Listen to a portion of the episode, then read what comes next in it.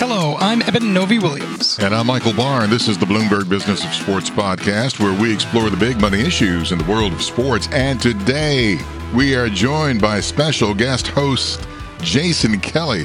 Oh, yeah, who is with us for the whole week. Jason, welcome to the show virtual bro hugs all around. I'm so excited to be here with you guys. Long time listener, first time special guest host. This is cool. I listen to you guys every weekend and I'm obsessed with these topics. So I just, I can't wait to get into it. Well, then let's get into it. There we go. All right, let's get on with the podcast and let's talk about the Miami Dolphins and CEO Tom Garfinkel revealing possible changes to this stadium that would help people adhere to social distancing guidelines. Eben, how are they doing that? Yeah, guys, the big question on everybody's mind when live sports come back, what do they look like when, you know, we might be ready to have fans in stadiums? And the Dolphins are, to my knowledge, the first, you know, major US pro sports team to say, "Oh, this is what we're looking at. This is this is what it might look like." And it includes, you know, 6-foot, you know, markings on the pavement leading into uh, each tur- turnstile giving people specific times for when they should be checking in so you don't get this huge crush getting to the gates all at the same time. He also mentioned, you know, specific ways of exiting in which, you know, you go row by row. He said similar to what you do in church. So again, it's not this massive crunch going in and out.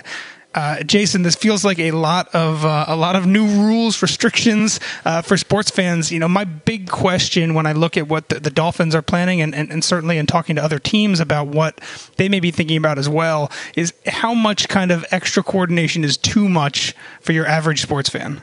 Yeah, I mean, I read this with such fascination, Eben and Michael, because eh, for a couple reasons. I mean, first is somebody's got to be the first to figure this out, mm-hmm. and mm there's going to be a template set and everybody's going to have their variations on it. One of the things I was fascinated about, because we're talking about this every day with our own workplaces, right? Like, how are we going to get in and out? Is there going to be testing, especially in a place like New York City where the three of us normally work and go into a big office in a big, busy city? It does strike me one of the interesting things about the Dolphins being on the front end of this their owner, Stephen Ross, uh, mm. big commercial real estate guy. You know that he's thinking about this across his office buildings, his retail shops. Ultimately, they own Equinox. So they're thinking about all of these things Stephen Ross and related companies are. And so I wonder how much they're bringing into this that is going to dictate not just what we do as sports fans, but elsewhere. I also am fascinated by the idea that this is happening in Florida, and there's been a lot written some critically, some positively about how Florida, the state, has handled this. And I do feel like lots of people are going to be looking to that part of the country for cues on, on how we go forward here. Yeah, I think that's a really interesting point. Going back to the first thing you said, you know, Michael Barr, one of the things that, that reading this made me think of, I don't know if either of you have seen the photos of, you know, mock ups for what casino tables may look like mm, yeah. when yes. casinos reopen. And they have, you know, it's full, you know, clear glass or clear plastic partitions. Everybody looks like they're sitting in their own essentially little pod. You know, you can't, you know, there, there's glass between each of, each of you, between you and the dealer, you and the table. Um, you know, it certainly feels feels as though you know sporting events like going to casino in my mind are very social events. You know you're you're going and you're you're buying beer with your friends and you're going to you know get your kid a t-shirt or a hot dog. You know there's so much about the the ancillary spending at events as well. Um, and michael I, I guess I, again i'll ask you as well you know how much if, if if all the rules are in place you have to check in two hours before game time specifically because that's when your row is loading and you can't be near you know the, the people on the other side because they have to be six feet away and you know you can't go to a you have to go to a specific bathroom at a specific time and and, and you can't go to get food, it has to be delivered to you. At what point is there just too much for your average fan to come through? Right when you started the first part of your sentence, right from the subject, verb, and predicate. I, look, uh, and, and I, I'm in my home. I can watch it on TV. I can go to the bathroom whenever I want to. I can eat whatever I want. I can drink whatever I want right there on my couch. Now I'm being told that I got to deal with this experience, which brings me to the next point. Hard Rock Stadium can hold 65,000 fans for a football mm. game. The Dolphins are saying, well, it might be down to 15,000 fans next season. That's not Which, a lot. that's not a lot. But I'm wondering, are they going to raise the ticket prices to help make up for that? I, I just want your thought. It's a, it's a great question, and you know one of the big problems that sports teams always have, and, and Jason, I actually before we move on, I want to get your thoughts on this too. Um, how do you price your tickets, right? Because yeah. you want to have a, a, select few people in there that have the means and are able to pay a lot of money for really sweet access, and you also don't want to price out, you know, maybe your lower income fans who maybe save up a lot of money to get to one game a year that's a very different calculus when you're letting 65,000 people into your stadium than when you're letting 15,000 in. And and as you said, Michael, because revenue is so tight right now, there's going to be pressure, I think, on these teams to, to cater that 15,000 person experience to the people who can pay the most. And I would hope that they are going to figure out some ways to maybe try to keep the balance of really expensive ticket prices and affordable ticket prices as opposed to just going to the you know the most expensive fans. Yeah, I mean, I think that raises such a fascinating point about the broader epidemic here, the broader pandemic, I should say, which is you know we're revealing all of this about haves and have-nots. And listen, haves and have-nots have been something that any of us have gone who have gone to a sporting event. We are very, very well aware of that. You know, all the money that's poured into suites, all the money that's poured into high-priced, high-level experience versus the average person, the average family that's really been priced out of this in many ways. And the way that I read this, at least, it feels like it takes out some of the really that some of the most fun parts about this. You can't. I have a hard time imagining a really robust tailgating situation. I mean, I'm thinking mm. about going to a game at, you know, a MetLife, and I know we're going to talk about colleges in a second, but, it, and that's a whole other issue. But, you know, this whole sort of common fandom that I think Michael is alluding to, and this notion of if somebody scores a touchdown, you can't high five your neighbor. You know, it's like you're like, what are you doing? Like making a sign through the plexiglass? Like I don't even know what that looks like. If you know, and it seems to take away so much of what we care about as fans. And like you said, the economics uh, have just got to be completely upside down here. And I don't think people want to do a joyous thing, which I think going to a sporting event is, if they're scared. And that's what it comes down to for me. Yeah, and all the sports teams, you know, and all the leagues are thinking about all this stuff right now. The NFL has a little bit of an advantage in that they start later. Their stadiums are outdoors, which from folks I talk to is a, it, could potentially be a massive difference. You know, I think this calculus of what your arena looks like is a little different mm. if it's an indoor facility versus as opposed as opposed to you know a big outdoor outdoor football stadium. Uh, let's talk about college. And we're starting to see universities putting together preliminary plans to ensure that they'll be open this fall. And, uh, I'm sure that a lot of online betting sites in Las Vegas are saying, please open, let's have a college football season. There's a lot of money in that. Yeah, absolutely, and sport, uh, sports fans as well in general. I mean, the, the, college. We haven't talked that much on the show about the college sports and specifically the college football world, but you know, the entire you know elite college football, you know, coaches, athletic directors, everyone has drawn a line in the sand and said we cannot have college football in the fall if students are not on campus. And if, if they had said otherwise, I think there would have been a whole ball of problems. But that raises the stakes for what it takes to get college football on campuses in the fall. You know, NFL teams don't have, you know, a, a 20,000 person community that needs to be up and active before they can host games at Hard Rock Stadium uh, in September. Colleges do. To, to my knowledge, I, I don't have an exhaustive count. It seems like over 20 of the, of the big time Power Five college football schools have all announced their plans uh, for reopening. But definitely, Jason, you know there there is a lot more that's going to go into getting the college football season off the ground than there will be getting into get, getting the NFL season off the ground. Well, I have to say this is a story I've been similarly obsessed with, in part because I grew up down south in you know SEC country and every weekend when you live down south and probably in the Midwest as well is completely built around college football. And and so I, I have a hard time imagining what autumn in the South looks like without college football. So I'll start mm. there. I mean, also from a very parochial perspective, I think about the idea of college campuses because I've got a junior in high school who's like looking at schools and trying to figure all of that out. And and also know a lot of folks, you know, just here in my neighborhood in New York whose kids are either starting college or may or may not be going back to college. This is the number one issue for so many people. And I think so many people listening to us right now.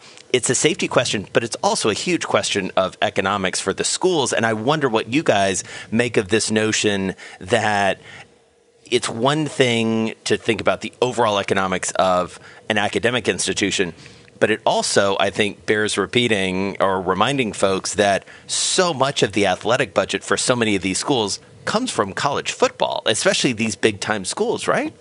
Without question, yeah, and, and this is the kind of the big calculus that a lot of people are trying to figure out. And and it, when we talk about higher education, there's so many other economic forces going on right now. I understand that there are some undergrads who are maybe suing yeah. uh, colleges because the colleges aren't fulfilling on on what they thought that the experience that they were paying for was. I, I, think there's a there's a whole world of hurt associated right now with with colleges trying to get things off the ground. So college football is is a piece of, but not the only kind of piece of why they they, they feel you know tremendous pressure. I think to to get things back to some semblance of normalcy uh, in September. Uh, and, and one other thing on these on these college football stadiums, you know, we just talked about an NFL stadium. Um, I, I, haven't been to that many, but the ones I've been to, they're not built often in the same way that your your NFL stadiums are. You know, if, if suites are now okay, and those are areas in your stadium that are probably good for large groups to, to or not large groups but groups to buy into. If you've been to the big house in michigan there's no there's no suites right. It is uh, it is essentially just bleachers all the way up for 120000 screaming fans. It, it, it's a lot harder to retrofit a lot of these stadiums um, to, to whatever it is that, that that being at a game may look like. If it's you know 100 or, or 150 little 10 person pods whatever those things look like it's a lot harder a to retrofit a lot of these stadiums and two as you said jason the money just isn't. You know, these aren't they aren't as well capitalized as you know an NFL team would be. They don't have access to the capital in the in the same kind of way. So you know, no question, there are a lot of forces here that that Michael Barr, a lot of forces here that I think are going to change. You know, a lot of people are grouping NFL and college football together as will they happen, will they not? And there's actually, a, I think, a pretty big difference here that we may see. Well, and uh, credit to my brother-in-law for asking this question yesterday. And I said, ah, That's a good question. I don't know. He asked, Well, if you don't have a college football season, then how do the people in the NFL approach the draft for the next season? Do you have to go by having a special combine or, or what happens? But when he said it, I'm like, Well, that's a good question. I, I don't know. I have spoken to some people who believe that if college football can't happen in the fall, there will be a massive push to have it in the spring. Yeah and I don't know what that looks like for for having it again the, in the fall the following year. I don't know if it's an abridged spring season leading into the fall. Um, but again, you know, as Jason mentioned, all that money they're going to have to get they're going to try to get this in whatever way they can and in the same way that you know the NBA may be open to delaying the start of its next season to get this one in and the NHL may do the same and maybe Major League Baseball will do the same I think they're going to be willing to be as flexible with this upcoming 2020 season as possible so that they can get it in period. And, and if that means maybe disrupting, delaying the, the back end of the, the following season, I think they're going to be going to be willing to do that. I have one more thing on this, which is I also, having been to a lot of college football games over the course of my life, more than probably I, I should care to admit, but um, there's also a real live economic ecosystem in so many of these college towns that really relies so heavily on game day. You know, you think about the tailgating, which we talked about vis a vis the NFL on a big weekend in Athens, Georgia, or Clemson, South Carolina, or Tuscaloosa. Again, I'm using all Southern examples, but you're, I mean, as you said, Eben, earlier, you think about the big house, you think about the economies of all these places, the hotel rooms that are reserved. I mean, this, there's a knock on effect if you don't have fans in the seats, even if you manage to play the games in some sort of quarantined or antiseptic way, having those people not show up in a South Bend or elsewhere, you know, has broad economic consequence, I think, that is I'm sure someone can model it out, but it's a little scary to think about. And finally, and uh, I'm sorry, you guys are going to get a rant from me on this. An unexpected decision from a judge in California he ruled in favor of the United States Soccer Federation in the wage discrimination lawsuit brought by members of the U.S. women's national team. Now, uh, you guys are way smarter in business than I am, but the last time I checked, one is less than three, which is the comparison that women soccer players make compared every one dollar to what a man earns every three dollars. And what I do not understand in 2020, and I'm sorry if I'm starting to sound like Stephen A. Smith, but it, it, it, he's he would carry on even more than I would, and I, and I can't blame him. Why in the world does this happen in 2020, especially to the women's soccer team? Michael A. Barr, I love it. Um, well, I can answer. I can. I can answer part of that, and, and I think the, the, the sentiment of what you're saying is, is what I want to actually talk about because the, the reason why, and we've talked about this on the show when this lawsuit was originally filed. You know, the main thing that the judge said in in this ruling is that the men and the women agreed through separate collective bargaining agreements to two separate structures. And the men agreed to essentially a very low or maybe even no base salary and a lot of kind of per game bonuses. And the women agreed to the opposite. They wanted the financial stability of kind of a, a steady, you know, yearly contract and as a result, you know, fewer bonuses. And, you know, you can talk about how big or small the discrepancy in their pay was, and certainly the women's team and U.S. soccer disagree on, on how big the, the spread is. But the truth is that they agreed to two separate structures, and this judge wanted to affirm that this was, you know, th- this was structures that were agreed to in, in a fair process. The thing that is more interesting to me, Michael, and, and ties back to what you were saying, is that I, I feel like the women's team has already won this lawsuit whether you know the judge ruled as he did or whether it got dragged out even further they're probably going to appeal this decision. Who knows where that's going to go. But in the court of public opinion the the man who ran US soccer is out. The legal team is out. They revised their filings. The sponsors were upset. Joe Biden was tweeting about it.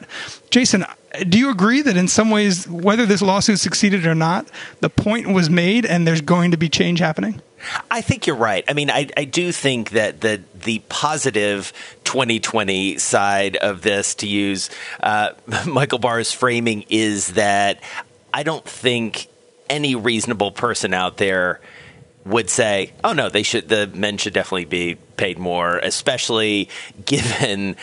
And I think this is one of the great ironies of, of this lawsuit: how terrible the men's team has been over the past mm-hmm. few years. And there is, as, as a side note, there is this sort of weird thing that happened where them being so terrible actually hurt the women's case. and that mm-hmm. was as I was reading into this, it was uh, it was really interesting to to see that that the comparisons became more difficult because the men missed the World Cup and all of those things that happened. I agree with you. I mean, I think you have to put this in the broader cultural context. I think you have to think about Time's Up. I think you have to think about Me Too. And this came at a time, and candidly, with a team and with several individuals Megan Rapinoe obviously being at the forefront. And I am interested to see where she goes from here rhetorically, right? Mm-hmm. And whether she sort of leans into exactly, uh, as they say, what you're uh, pointing out, which is in the court of public opinion, they've largely won. And if this legal opinion went against them, does it uh, ultimately matter? I would hate to see it, to editorialize here for a second, I would hate to see her and others sort of back down from this or be in any way chastened because I think you're right. They've made the right, they've got the right message out. Mm-hmm. And, there are still parts of this lawsuit that are still going yeah. to move forward. From what I understand, the two main ones left are kind of working and travel conditions the, the men's team travels, you know, in, in airfare and, and, and, accommodations, hotels that are that are much better than the women's team. The judge seemed to say that is not fair and that that should continue. Uh, and the second one being kind of training, access to training and medical support, yeah. uh, which also feels like something that should be fair regardless of of, of kind of the, the, the, contract and pay that that, that was negotiated. Um, Michael Barr, next time we see a, a, a, big U.S. soccer game most likely is going to be in the Olympics. You know, the women are are a big part of that, and what kind of reception do you think you know fans are going to give? What, what do you think the, the, the, the, kind of conversation from a business standpoint around that team is going to be if, if those games happen in Tokyo? Oh, it, it, people are going to be screaming. I mean, in fact, you can hear me from the studio that I'm going to be screaming my, my, and cheering for the team because you should not have to put up with this. This this is a little bit of the emotional part, and I'll keep it short. My mother, God rest her soul, she was in the Women's Army Corps during World War II. My aunt was also in the Women's Army Corps. My other aunt was also in the Women's Army Corps. All three of those sisters were in the Women's Army Corps. And that's back in the 1940s. And here we are, and they did all this work putting Rosie the Riveter, all of this going on, and it's 2020, and we're still dealing with this garbage. I do not understand it. I think if there is any business out there, they will be smart enough to attach to the women's soccer team because of what you guys said of all of the press that they have gotten from this decision. And, and they'll make a boatload of money. Forgive me for putting it that way, but it's true. I, th- this is this is unconscionable. I think you're right there, and I, I, to put a bow on this, you know, I, I think you're right. The market is going to dictate a lot of yeah. this, right? If if more sponsors want to, you know, participate in the women's national soccer team, that means their pay is going to go up. You know, there, there, was a historic labor agreement last year, you know, with the WNBA. There's a the women's professional hockey league is expanding up into Canada.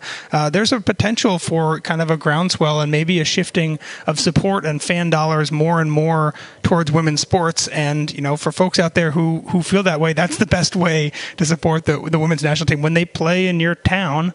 Buy tickets if they're on TV. Right. Watch them. Th- those are the things that, that that matter probably more, especially in light of what happened last weekend, more so than than the lawsuits. I mean, I, I, would add one more thing, guys, which is that a lot of this is going to come down to leadership of U.S. soccer, right? I mean, you had people lose their jobs over this, and Cindy Parlow Cone, she's the new president. It's unclear, I think, based on reporting, whether she's going to stand for reelection next year. But you have a former women's player at the top tier of this, and we do know, and this goes to your point, Michael, this notion of leadership has to be bought into this. You know, you have individual contributors, a Megan Rapinoe, a player, a live player, an active player player. Um, but ultimately, the leadership has to decide. And we saw that that was where this really broke down with U.S. soccer is the people at the top just sort of didn't buy it. Now that my blood pressure is up, this is the Bloomberg Business of Sports podcast. I'm Michael Barr, along with Jason Kelly and Eben Novy-Williams. We're here each and every Monday, Wednesday, and Thursday exploring the world of money and sports. Join us again at the end of the week. We're speaking with Jamie Reigle, the CEO of Formula E, all about the electric racing circuit and what they're doing in the face of this pandemic. You're listening to Bloomberg Business of Sports on Bloomberg Radio around the world and online wherever you get your podcast.